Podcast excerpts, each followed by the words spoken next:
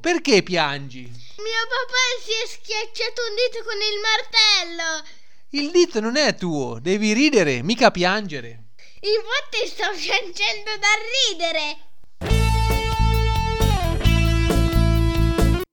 Sono fortunato ad essere seduto vicino alla più intelligente della classe. Sono il più fortunato io che sono seduto vicino alla più scema.